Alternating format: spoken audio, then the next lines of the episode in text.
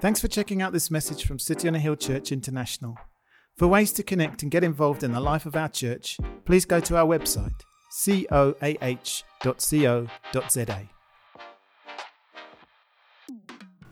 Good evening, everybody. Welcome. We're so glad to have you here, and um, good evening to those that are online. Um, we're so happy to have you. And tonight we are very excited that we will be interviewing Dallin. And um, yeah, I want to pray for us, and then I'm excited for, for what is going to be shared. So thank you, Jesus, for this time. Thank you, Lord. Thank you for testimony, Lord. Thank you that we have overcome by the blood of the Lamb and the word of our testimony. And I ask, Lord, that even tonight, as, as Dallin shares his story, that you would um, show show people that they have a story. You want us to be part of a bigger story, which is your story, Jesus. So I thank you, Lord, that you invite us to be part of your story. And thank you that you are the main character in that story. And that uh, ask that you'd help us just to allow you into all the bits of our lives um, and make our stories beautiful. In Jesus' name, amen. Amen. Amen. So, Dallin, welcome. We're Thank so you. excited. Excited. When, when Ainsley said to me, uh, Man, we're going to do this, uh, tell us your story, the first name that popped into my mind was, was Dallin because I believe you have such an amazing story that's not only going to impact um, young people, but old people also that find themselves in, in similar situations. So, so thank you for putting your hand up and saying, I'll be a part of this. so thank you. Uh, so just to kick off, I, I want to find out from you, tell us your pedigree, for the lack of a better word. Tell us your pedigree, your family.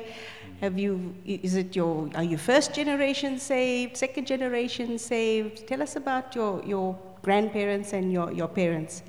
Okay, so uh, I am blessed to have you know, uh, a history that's rich in the church.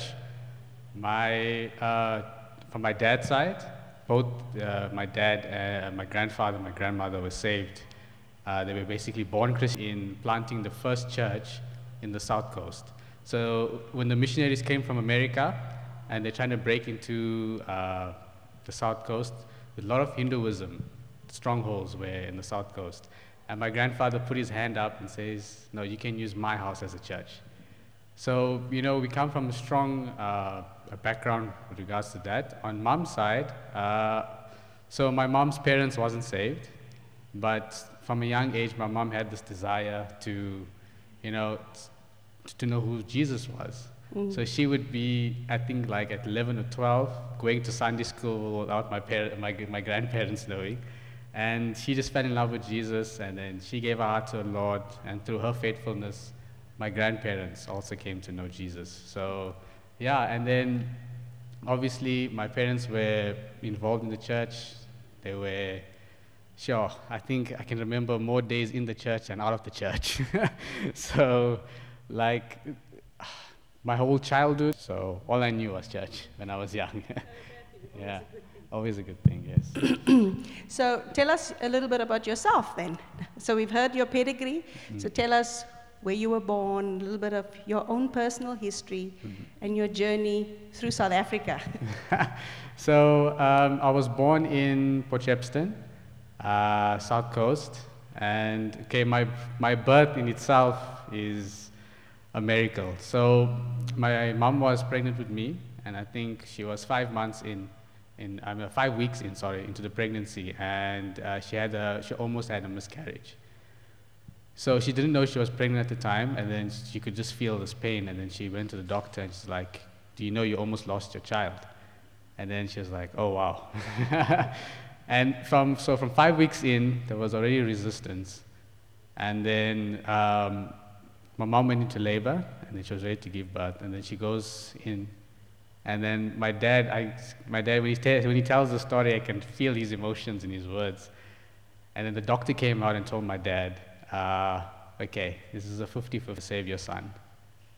And my dad told the doctor, uh, you're going to have to go back inside and bring both of them, otherwise don't come out. so I think it threatened him. so, and then God, you know, his, his, his faithfulness and his mercy, he, he brought both. and my mom. So yeah, that was the first uh, well, the second miracle before I was even born. Jesus had his hands on my life already. Yeah. And uh, so primary schooling there. And then high school was an interesting uh, journey for me. So I've been to four different high schools. uh, I was expelled from one. So that just tells you, you know, at a young age, when God has a plan for you, the enemy tries and steals that from you. And so while I was in high school, I had, uh, I think I made a few wrong choices. a few cho- wrong choices in friends, um, the company I kept. And so I was doing any, like everything a teenager you expect them to do, completely disobeying my parents, knowing what was right from wrong, but doing the complete opposite. I was uh, smoking, I was dealing dagga. Let me just tell you, my dad's a policeman, and uh, my mom's a correctional officer. So there'd always be a joke that my dad would lock them up and my mom would take care of them. And I just thank God that my dad didn't lock me up and my mom didn't. so that would have been an interesting story. But I've been through uh, a lot of phases in my life, and that was, that was a very difficult phase for my parents specifically. So I remember one instance, I was in, um, I was in school, and we found friends who thought it was a good idea to make a quick buck and sell it to someone who needed it. So you know, we sold it, we made some money, we had money for a pie and coke. and, uh, you know, they, so the guy we sold it to ended up getting caught because he decided to smoke it in the middle of like the assembly area. Uh, yeah, and then, so obviously my name gets mentioned. The first question in any interrogation is, where did you get it from? And then they mention my name. So they knew, they knew my dad was a policeman, and then they phoned my dad. So my dad is on patrol. He comes in with his uniform and he comes straight to the office and he picks me up. And I remember being so scared. If my dad doesn't speak, he's angry. He didn't say a word. He just took me. And I'm getting ready to jump in the. So he came with a police van, he's in full uniform. And I'm getting ready to jump in the back of the back seat. He doesn't open the back seat door, he opens where the criminals would sit. So he opened the back of the police van, and then he tells me to get in. He puts me in, yes, and then now I'm thinking I'm going home to collect hiding, you know. So, so the, if, it, it's biblical. You, your parents, you're allowed to teach your children. I just want you to know that, okay? so, so my dad takes me, and he takes me on a drive. Before we get home, we take a drive past the police station, and uh, shows me the holding cells. Doesn't say anything to me, and I just can remember the smell. You the holding smells smell me home. Uh, he doesn't he doesn't take me out of the police van. I'm still in the back. I think an hour later, my mom comes out. my mom always bails me out of trouble. she comes out, she takes me out of the police van, and the thing about my parents, they would never speak to me when they were angry. And it's so important because in anger, you say things that uh, you probably can't take back. And I thank my parents for being so wise in that, in that aspect. So, so quickly, Dylan, let's backtrack a little bit. Yeah. You said you went from school to school Yes. and you were expelled from school. Yes. So that's interesting. I can't imagine Dallin being expelled from school. yeah, no, not at all. so that sounds also interesting. Can you tell us why? What, what happened? Uh, you moved to four schools, you mentioned. Four high schools, yeah. So the first high school that I was expelled, I, the teacher didn't say expelled. So he gave me a choice. He's like, you either leave the school or you don't come to school. So I think, okay, that's, that's expelled. Okay, I was trying to think, okay, I was expelled. So the first expulsion came when my Afrikaans teacher, okay, I could, I could not stand Afrikaans. It was horrible for me. yes, he. So, and then he, in front of everyone, he said that I'm like this dumb, I was a dumb kid and he was going to hit me in front of everyone. So I stood up and I went to him and I was like, he said what? And now this guy is extremely short. I'm probably twice his height. I'm like, you're going to hit me. So I basically pushed him and then he said, get out the class. Then they phoned my parents. and my parents are always coming in uniform. They're always in uniform. They come coming into school and they tell the situation to my parents, and then they had to move me to uh, Port Shepstone Senior Primary, the second school that I was. And then that's where I was, the whole drug story came out about me dealing dagga. And so they were going to expel me that instant. I think my dad, I don't know what he did, he probably begged the principal, you know, and they gave me till the end of the year. So I finished my grade nine there.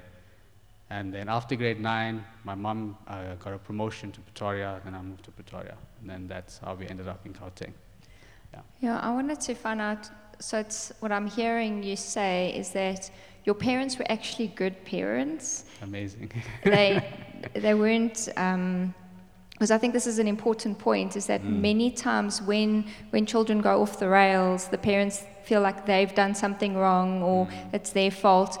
Um, but would you say it was more the friends that you mentioned earlier? The, so, what would you perhaps say to encourage those parents that really feel like they're doing the right thing, but their kids are just, yeah, doing silly things? yeah.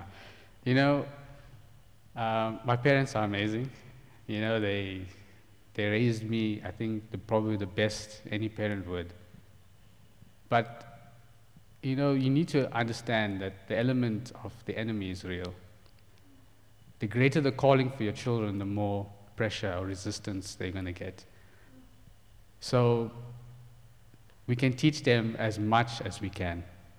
But the moment they leave your house, I'll be praying that God has their hands over them. And my parents did that. Yes, I've made a lot of wrong choices. and parents shouldn't be hard on themselves because of that. You know, the child has, we have our own lives, we, have, we make our own decisions. And at the end of the day, the thing that really, really, up till today, what, I think okay, we'll speak about how the change happened, but the one element for me that my parents had was forgiveness. And uh, up till today, I could do anything wrong, but yeah. Yeah, for me, I, um, my kids always around the dinner table would ask me a similar question. When we do anything wrong, how do you feel? And I would say to them, I, I come back to myself, where have I fallen short? And then Micaiah one day said to me, Mommy, Jesus loves everybody, but not everybody chooses him. I don't think he blames himself for that because he did what he did. He paid the ultimate price. And so I think parents should feel um, yes, you always have the burden of, you know, where have I fallen short. But I think as long as you've known that you've done your best, you've trained them in the ways of the Lord, they will come back. They will come back. So, Dallin, share a little bit more about your. You said Dagga is was Dagga the only thing you you fooled around with? That I was remember, yeah. that you remember? That I remember, yeah. so not drinking or anything like that. I did. So uh, alcohol was there um, when I mo- when I was in high school. So now I'm in Pretoria. Uh, so I moved to two high schools in Pretoria. The first one I was in, it was I stayed in Midrand for quite a while, and then I moved high schools there because of transport. It was a bit far from where my parents were working, and I moved to Pretoria. And in my matric year, obviously choice of friends again, you know, and uh, uh, uh, be careful when they say study group. yeah, it was more like a drinking group. So, so yeah, we, you know, we had fun, uh, which I thought it was fun at the time. Uh, we, we drank, I got drunk, and it was at my house. And it was my house, I passed out, and my, my dad came from, from work that day, and now my dad knows the smell of alcohol. He probably could smell it like a kilometer away. So he walks in, he smells it, he looked at me, he's like, yes, see what now? You know, and so my mom comes, and then I can hear them talking, I can, I can hear my mom crying. And then, um, so as I said, that day that I was drunk, my dad did not talk to me. I went, he said, No, you need to go to sleep. We'll speak in the morning. So my dad's code word for we need to talk is we're going to the car wash. so now I knew a lecture was coming. So he said, okay, we went to the car wash. So I had a few car wash moments in my life. This was one of them. But what wash? So my dad being a policeman, he started interrogating me. What bottle was it? Who was there? What color? Was it vodka? What was the percentage? I'm like, oh my word, I don't know any of these the answers to this. And then he starts talking to me, and you know, he said, what really like struck me was, he's like, son, I'm disappointed. And it's my father telling me this. At the time, to me, like me. But later on, seeing my father, and you know, saying, speaking about forgiveness, how important forgiveness is. When my father forgave me, he never brought all the other stuff I did. Now we're just dealing about me drinking. He didn't bring up the teacher story, he didn't bring up the dagga story. We just focused on one aspect. And it's so important when parents forgive your children, you like to bring up things, the mistakes your children made. Sure. And you know, when my father saw me, he didn't see this kid who was a delinquent. He saw his son that he loved. And I think ultimately that's what completely changed me. So, yeah. Sure. That's just a me. So, you, you got a very good understanding of the Father's love. Yes. Hey, yeah. through your own Father. Mm-hmm. And it's so important that we replicate that mm-hmm. in our upbringing of our children. So, Dallin, this, this question is you, you were raised in a home that didn't compromise. Besides the fact that they worked for, for state and in the, you know, being a police and the correctional service, you had the biblical truth being preached to you. You went to Sundays. You spent more time in church than you did at, at home, like you said. So you knew right from wrong. And I'm sure that moment when you decided to do the wrong thing, there was a little voice that said, Are you sure? And when you took that little sip, there's a little voice that said, Are you sure you want to do this, my boy? Mm. What made you choose to do it anyway? Yeah, it's, a, it's an interesting question. You know, we know right from wrong even okay, in the church aspect, yes, even if you, if, you, if you find kids who are not in the church and you ask them, is smoking right? They're going to say no. But still, we, we do it anyway. I think for me, why I ended up doing those things was because I didn't really understand what it was, um, what it meant to be in a loving home. What I'm trying to say is, my parents showed me unconditional love, but I took that for granted. And peer pressure for kids, it's a real thing. There's kids out there that also who know right from wrong, but are coming from homes who don't instill that in them. And the kids who do know it, they're the ones that are getting pressured into do things. They, my parents taught me, no, you don't smoke, you don't drink, but I did it anyway. I think it, for me it was trying to fit in into school, because being a kid who was brought up in the church, you're not cool. you're not cool in school, trust me. And uh, I think I wanted to be a cool kid. And I think one of the reasons why I went down that path was because being a, a good kid, being a Christian kid, is not easy. And you, they are the ones who are pressured the most to do the things that are not right. And yes, we've all fallen short, but I'm just grateful for God's grace. Yeah. Yeah, just with that, what what would you say to the kids? Though I know we said what you'd say to the parents, but how would you encourage them, just with regards to those challenges and peer pressure? Um, yeah, what what encouragement would you you give them? Sure. Sometimes it's it's for me it was uh, later in in my journey that I realized the sacrifices that my parents would make for me I think kids, uh, we need to look at our parents. You need to look at their lives. You need to understand what they're putting in. What are they doing for us? The, the okay, now I'm working, and yes, see, working sometimes is you don't want to go to work all the time. But my dad and mom made sure they woke up, they went to work, food was prepared, lunch was made. My dad made lunch for me all the way till uh, I was. But we need to understand that our parents, they try our best for us. And the moment you understand the sacrifices that your parents make for you, you would never do anything to try and disappoint them. So I think kids, we really need to understand the sacrifices our parents make for us.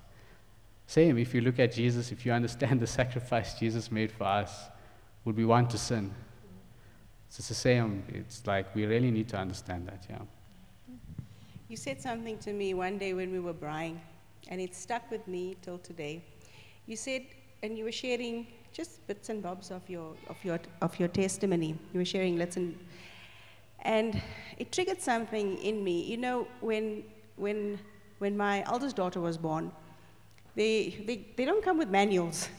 So we never know whether we're doing it right or we're doing it wrong or whatever. But being involved in ministry, you, you tend to want to raise the perfect child, the one that doesn't run up and down the aisle, the one that doesn't scream in the middle of the service. The, you know, you want the perfect baby because they are an extension of you.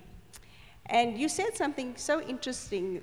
The, there's a lot of pressure that's being placed on the, on the firstborn to set the pace for the others that are coming. And, and that was also one of the little triggers that sort of made you those things. You're not as perfect as your parents want you to be, and you're not as perfect as your parents. You want to share a little bit about that for you know, yeah, 100%. You know, uh, my brother is sitting there. Life easy.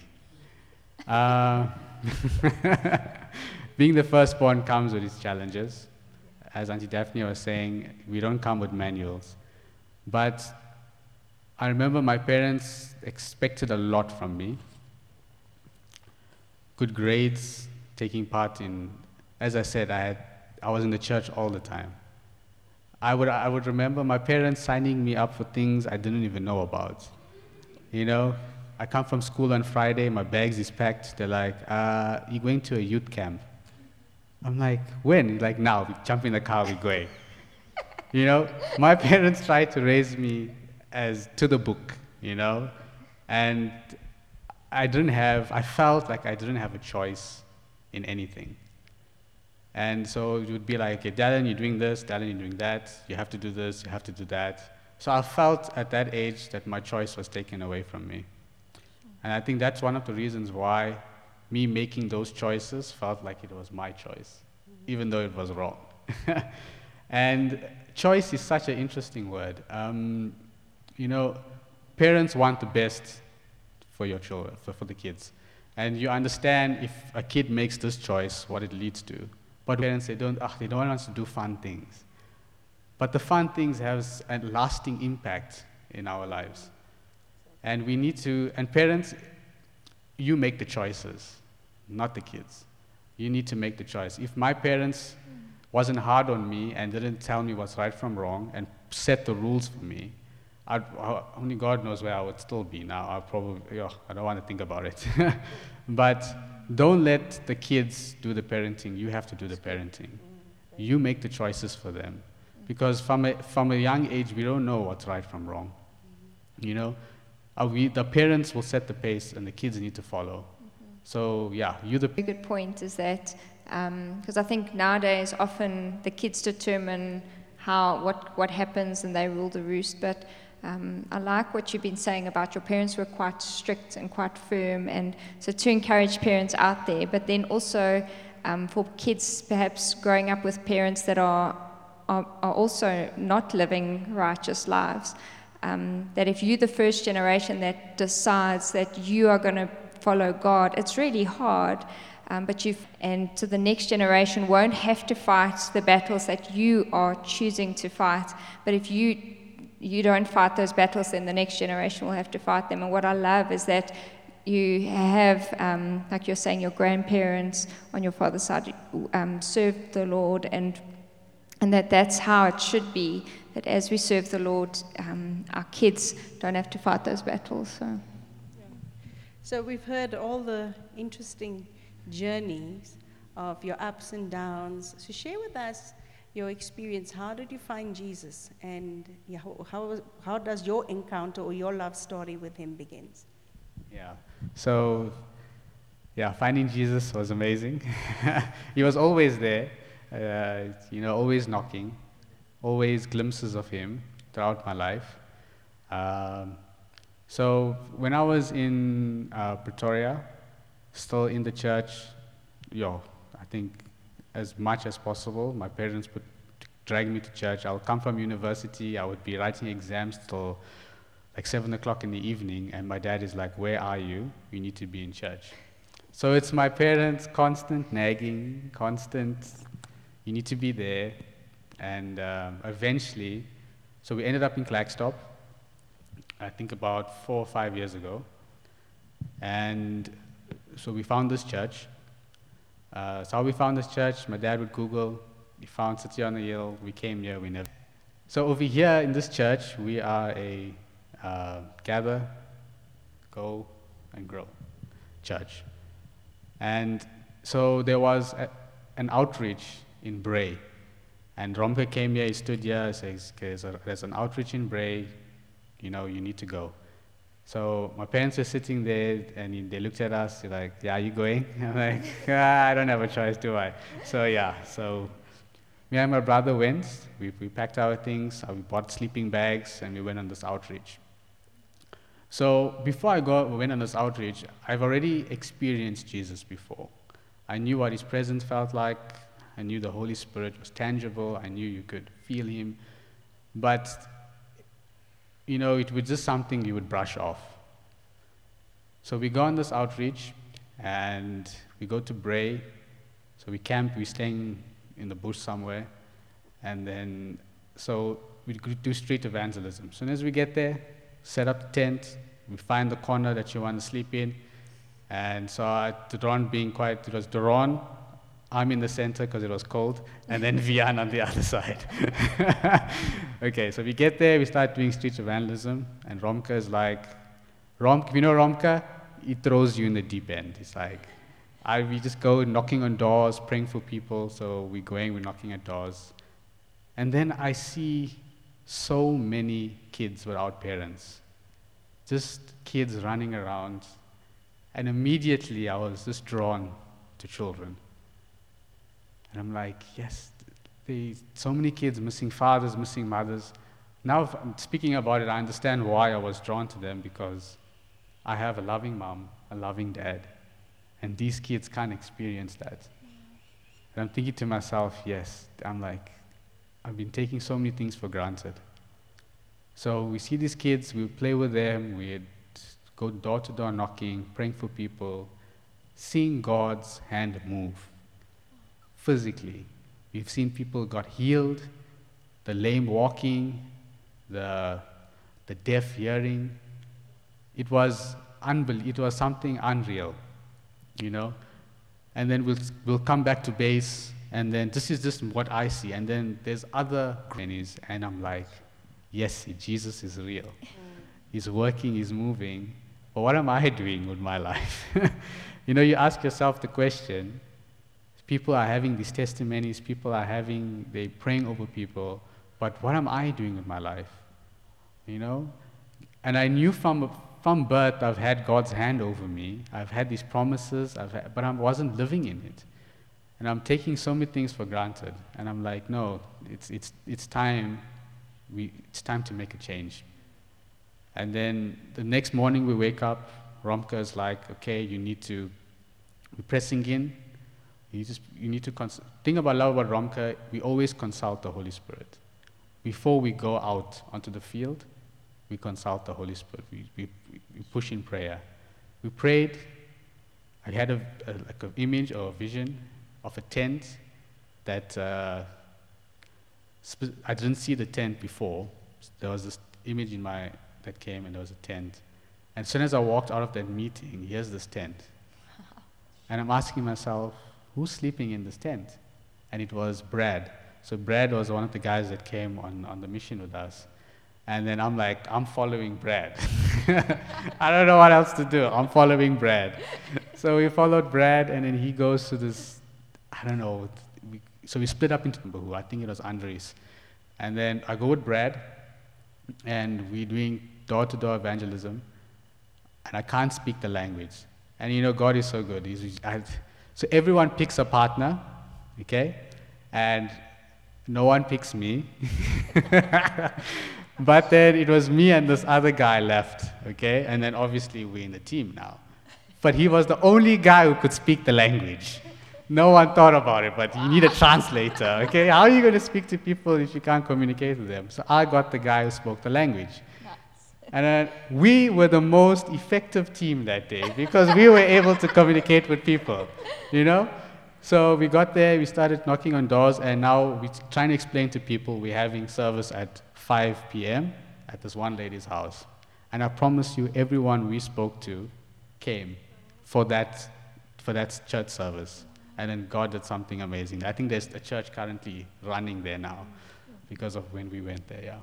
Sure, and if um, for those of you who don't know Romke, you can watch the interview with, with him and Chantal that we did last last Sunday, and then also we have got a Mozambique outreach that's coming up. So um, if you would like to go, you can pop pop a message in the comments if you're online, or um, visit the info desk. Please, there's we, it's going to be fun. It's, it's, trust me, it, it, I feel like you receive more than what you give. You know, I, it's yeah. Yeah, that's, a, that's an amazing that's, story yeah, as well. That's an amazing story. Um, so we had an opportunity to go to Swaziland. And so we just got out of Bray, uh, back home. I'm hungry. I'm like, experience such a powerful thing. And you're like, no, God, I want more of you. So there's a hunger building inside of me. And then Jared and uh, Kara, uh, so Kara stayed in Swaziland. Jared was courting Kara at the time. And he was like, Dallin, we're planning a trip to Swaziland. Would you like to come? I'm like, yeah, of course. And she's, I don't even know where Kara was. So I said, where's Kara? Swaziland. Okay, good. Then she said, uh, Kara works at Pasture Valley, and she's a teacher for all the orphans there. I'm like, yes, thank you, Jesus. Now I get to, to minister to them. And then so we go to Swaziland. It was Doron, myself, Rena, Jared, and Kara. We go there to Swaziland. So we go there, everything is amazing. So it's completely opposite from Bray. We had hot water, we slept in a bed, so it was very comfortable. and then, so there were kids there, and you know, I started building this passion for, for children. And we got to, when we first got there, it did not feel like we're in the orphanage, happy. They, were, they experienced love there. And what's good about Pasture Valley is they centered around Jesus they teach Jesus as often as they can. And now that makes sense. When you preach Jesus, there's always happiness. And that's why those kids were so happy. They were loved. They were. So we were there. We were, we were painting buildings for them. We were building tables. So they just started a school there. And so we spent time with kids. So while we were there, we didn't know it at the time. So we got into Swaziland where there was a bit of unrest, you know, beneath the surface the, the, the, the, the people wasn't happy with the king. So we're carrying on with our normal, normal routine. I think we're having lunch. My brother at the time was extremely sick. He had, uh, I think he had a bladder infection. So I have him in the back of my mind, and then we're having lunch. All of a sudden, we see all these kids. I think there were about 90 kids in that orphanage. We see a handful of, of these teenagers running past us, and we're wondering what's happening. We get out, we just see this cloud of smoke just on the veld there. So the orphanage is at the center and it's surrounded by, by forest, like there's a lot of there's forestry industry there. And we just see these kids running. And we just see the smoke coming up and we're wondering what's happening. So the orphanage was run by the Myberg family, and they have very close connections to the king. So they got this under the impression that the king is playing favoritism and he's allowing the white, to be very upset. And they're trying to burn this place down.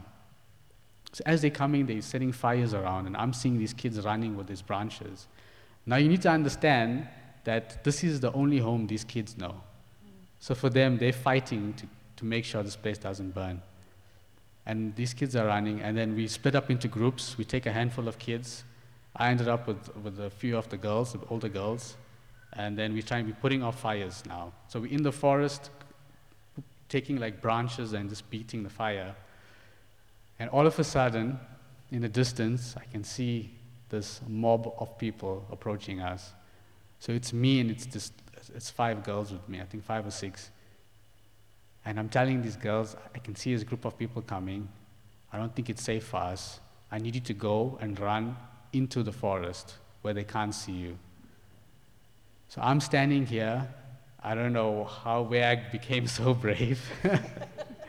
I'm standing here, and in the distance, I see these people approaching, and they have these handmade bombs. So it's basically an alcohol bottle that's stuffed with a piece of cloth.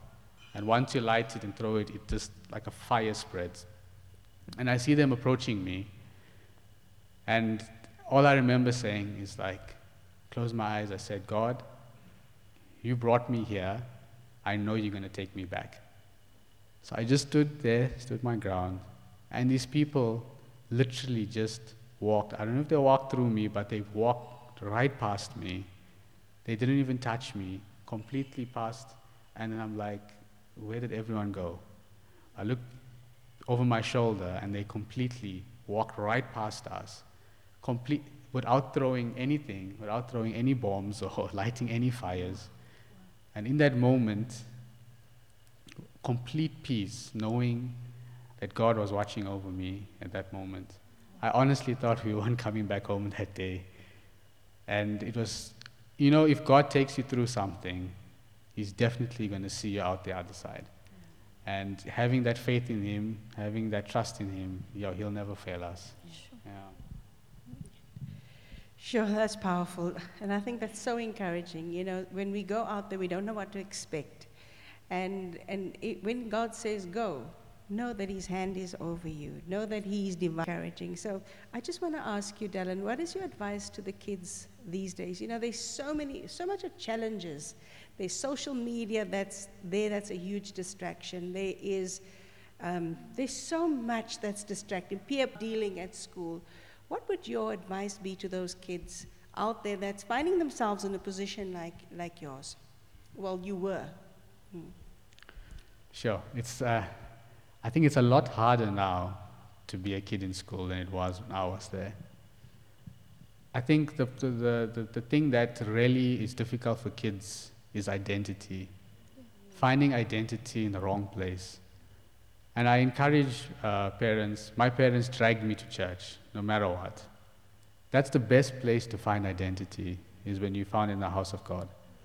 So, firstly, encouragement to parents bring your kids to church, as even if they resist, bring them. For the kids, it's not easy to go to school when the kids our age group are doing things that are, seem fun, seem like it's pleasurable. But I want to encourage you that there's a God who looks at us and loves us completely. No matter what we've done, no matter what we go through, no matter what our family background or, or how, we, how bad we do in school, Jesus loves each and every one of us, especially the kids. Jesus has a heart for kids, and he reaches out for us. So find yourself in church. Put your identity in Jesus because that's where you're. I know now these, these pronouns identify as this and that and what. I like that's where we find our identity. And my pronoun would be the child of Jesus. yeah, I think it's a too long pronoun. I don't know if it works. But let's find our identity in Jesus. He made us, He created us, He knows our ins and outs, He knows our purpose, He knows our plans. So, you know, if you want to look for identity, find it in Him. Oh, maybe um, would you pray for us and pray? I'd, lo- I'd love for you to also to just pray for the parents, pray for the kids, and um, yeah. Let's pray. Thank you, Jesus, for who you are, Lord. I thank you, Father, that you chase us down. You leave the 99 for the one, Lord, just to find the people who are lost. I thank you, Father, for having a heart for us. I thank you for the cross, Lord, that you looked at it and you saw the joy before it. You saw us, you had us in mind. I thank you for the parents, Lord. I pray strength over them. I pray wisdom over them. When it comes to raising their children, they will look to you for answers, Father. that they will raise the children according to your ways, Father. Father, I pray for the kids.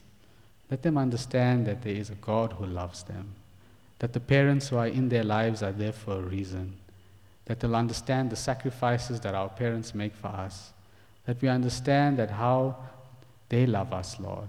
I pray, Father, that you will guide the kids, you'll guide the parents according to your ways. May you have your hands upon the kids in, this, in Klerksdorp. May you have the hands upon the teachers.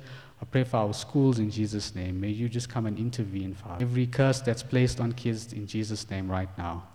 I pray, Father, that you would let them experience you, Lord, so that they can find identity in you, that they can find love in you, Jesus. I thank you, Father. In Jesus' name, amen. Amen. And I want to encourage you, um, for those that are online, especially if for you to find community that I'm sure for your mom and dad, they had um, Christians that were praying with them. And so even if you're a single mom, to that the church is a place where, where you can have the support, where you can have um, the, fa- the father to the fatherless is found within um, local churches and, and people that can be praying for you and encouraging you and for the, for the young people as well, just to, there are friends that, that are waiting for you in church and um, to encourage you with that. So thank you. We hope you enjoyed this message from City on a Hill Church International. For more content and ways to connect, visit www.coah.co.za. Thanks for listening.